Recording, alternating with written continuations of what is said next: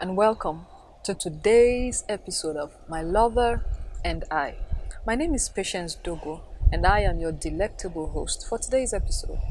Now, we have been on a very, very interesting topic.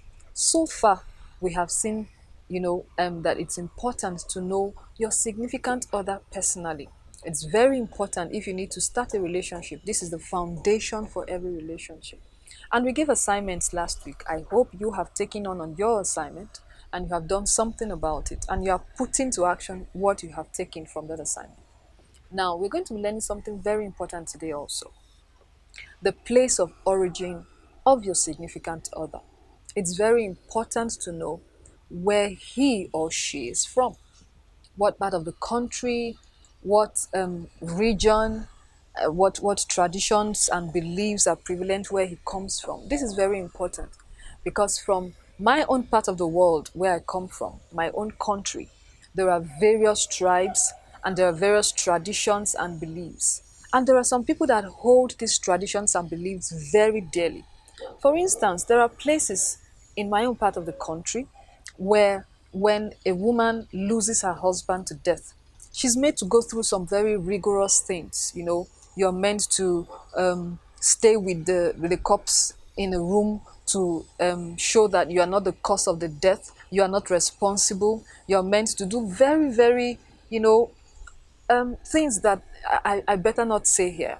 But but you need to know that whoever you're getting married to, um, you need to understand his degree of of acceptability to some of these traditions and beliefs? Do, do they hold it in high esteem? Do they hold it very dearly?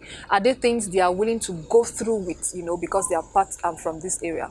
Um, as, as someone who wants to spend your life with this person, the rest of your life with this person, you need to know to what degree does the person hold these traditions and beliefs very dearly?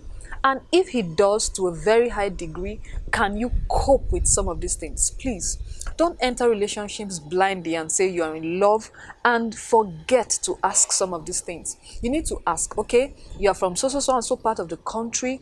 Um, you have heard some things about this place. What do you think about it? Is it something you want to be a partaker of? You know, you need to be sure and know these things in detail so that you don't find yourself in circumstances where you're saying, oh, because I'm not a part of this place, and I cannot be a part of it. No, you had already put your you you you, you had already um, committed yourself when you got married to this person. And knowing the degree to which the person accepts these traditions and beliefs is very very necessary. So to, what am i saying in essence here? You know when you find out your place of origin you get to know the place of origin of your significant other ask questions pertinent questions down to earth questions. You know what is prevalent in the area where he or she comes from? What do they believe in? There are some places in this part of the country where they worship some certain things you know some kind of animals. They hold it in you can't kill that animal when you see it in the day. From my own part of the country it's not a big deal. When i see it i, I kill it. But in those places it's a taboo when you do that. You need to ask these questions and you need to study your partner to be to know if he or she is willing to go through with some of these things. You need to understand that this would make or mar your relationship. So, what is your assignment for today? What is the place of origin of your significant other? Secondly, you need to ask, what are the traditions and beliefs that are prevalent where he or she comes from? Thirdly, you need to ask, to what degree do you accept and are willing to go through with some of these practices? They are very pertinent questions you need to ask. When you have done this, then you can tell yourself, I want to go, go ahead with this relationship, or no, I'm not willing to go ahead with this relationship because I cannot cope with these traditions and beliefs. Don't forget that as soon as you get married to this person, somehow these things have a way of becoming a part of your life because you're already married to this person.